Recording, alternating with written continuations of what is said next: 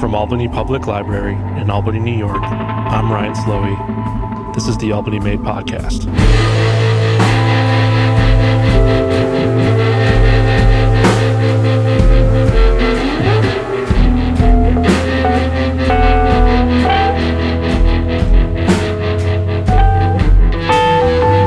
In today's episode, APL's executive director, Scott Jarzombek, sits down with Nancy Barile, author of I'm Not Holding Your Coat, a memoir about finding empowerment through the Philadelphia punk and hardcore music scenes during the late 1970s and early 1980s. She talks about how her experiences have informed her calling as an educator and the connections she's made along the way, while Scott shares parallels in his own trajectory as a person and educator.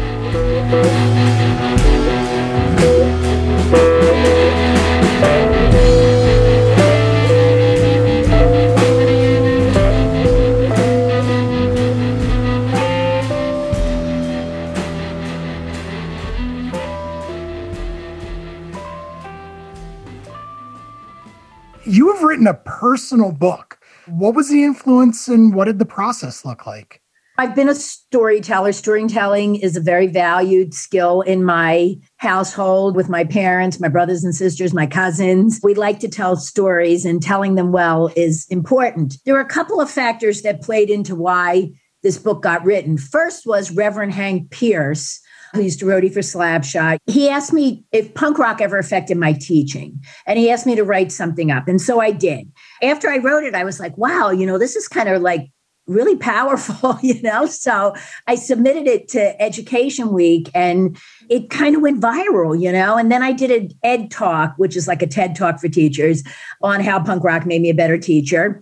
So I knew I, I kind of had something, people like the stories, you know? And I'd also tell the stories on hardcore Facebook groups and punk rock Facebook groups.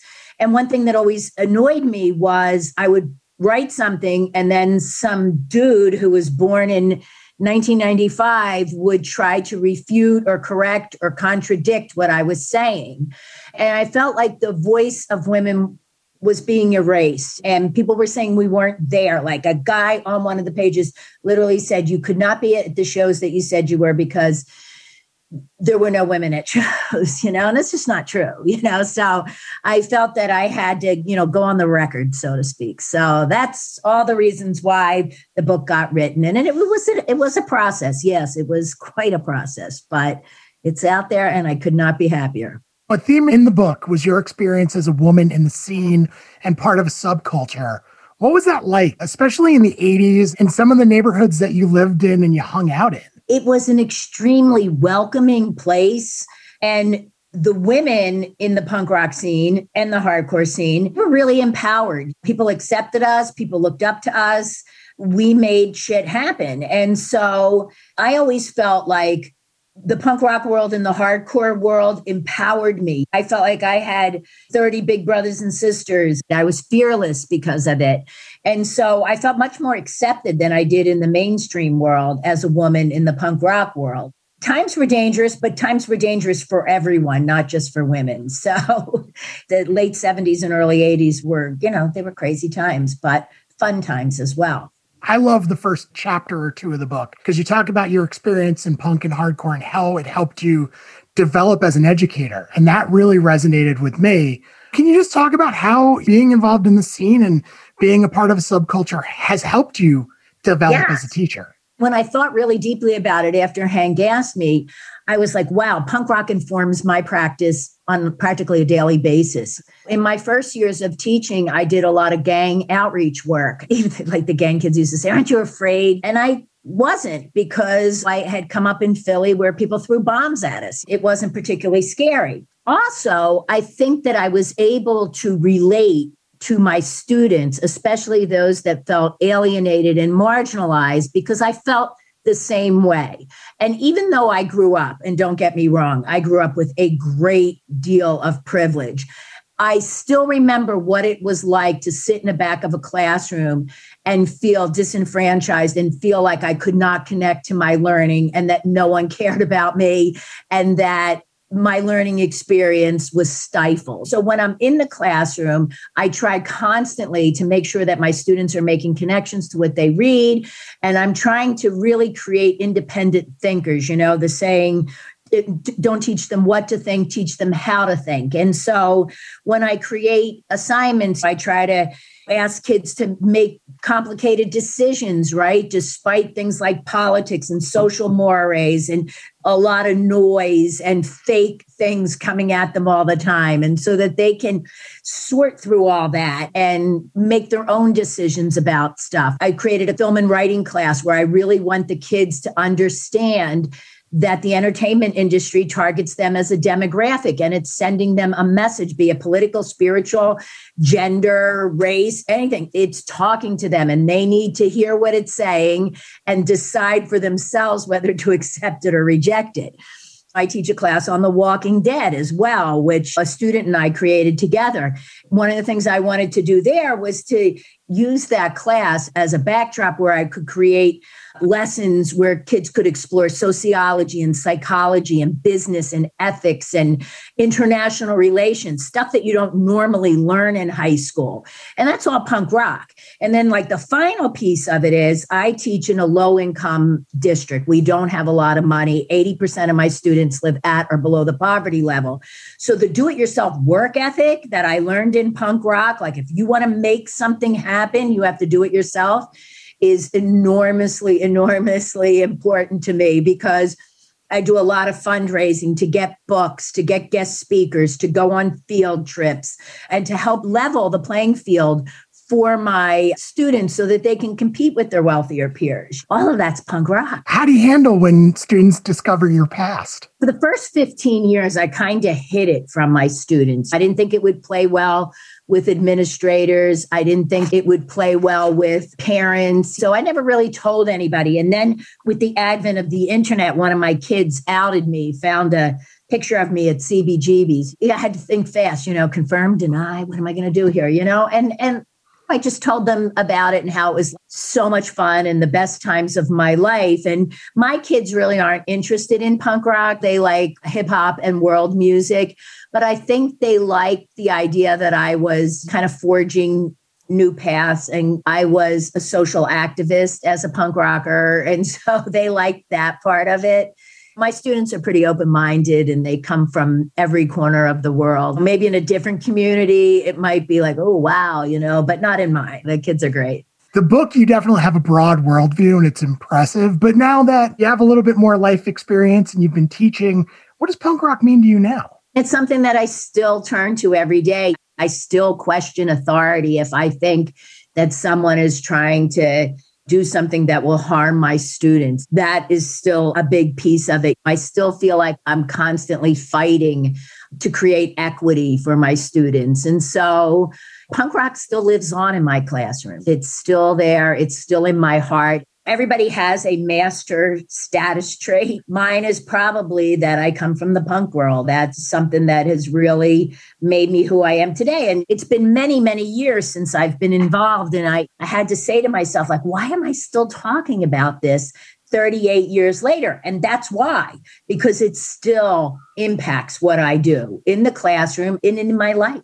What has been the response to the book? the response to the book has been overwhelming. Like I thought some family, some friends, and some diehard punk rock people would read it. And when the first printing sold out in pre-orders, there was nobody more shocked than me. And so my nieces and nephews and cousins have all read it and given me glowing reviews. I have one nephew who is very into music, especially live music. And he asked me a lot of questions about the bands and about the writing process and stuff. And at school, I was really so surprised how many of my colleagues supported me. Even though they don't really know much about punk rock or that's not their scene, but they bought the book and they read it. And it was really incredibly heartwarming. And then what was really got my heart was that I had a lot of former students by. I've been teaching for 27 years. So, you know, I've got students that are between the ages of 17 and 40. A lot of them bought it, held up their book and took pictures and sent them to me.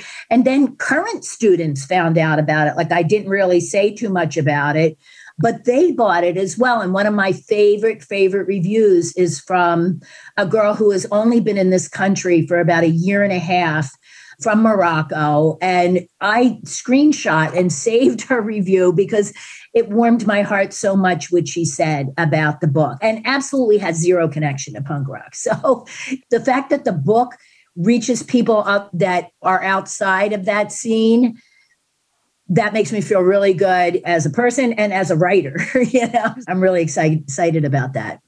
Best band you ever saw, best show you ever attended.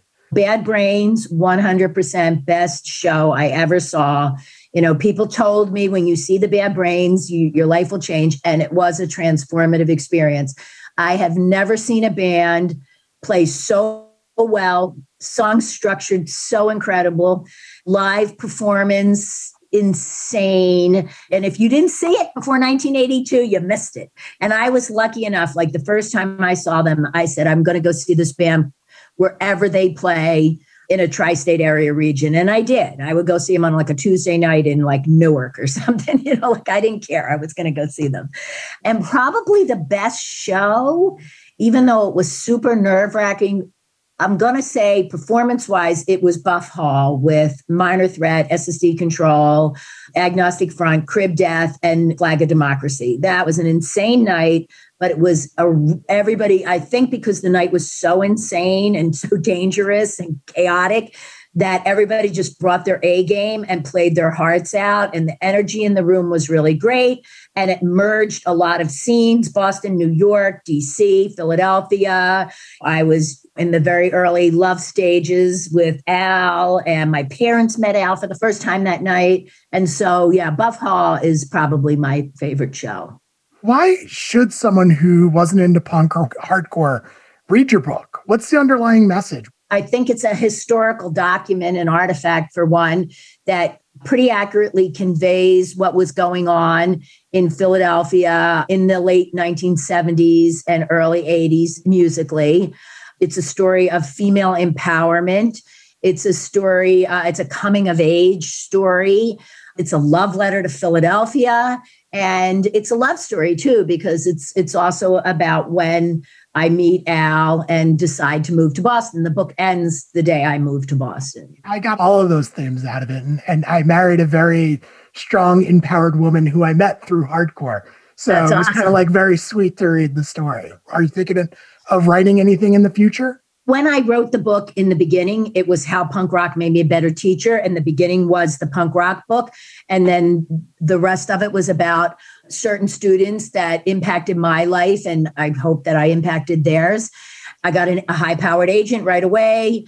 And, you know, he's like, we're going to put this out to bid. And I was all excited. But it turned out people either like the punk rock story or the teaching story. They didn't like the two stories together. So I just pulled off the punk rock story and worked on that because it was finite and it was short. So I do still have the teacher story.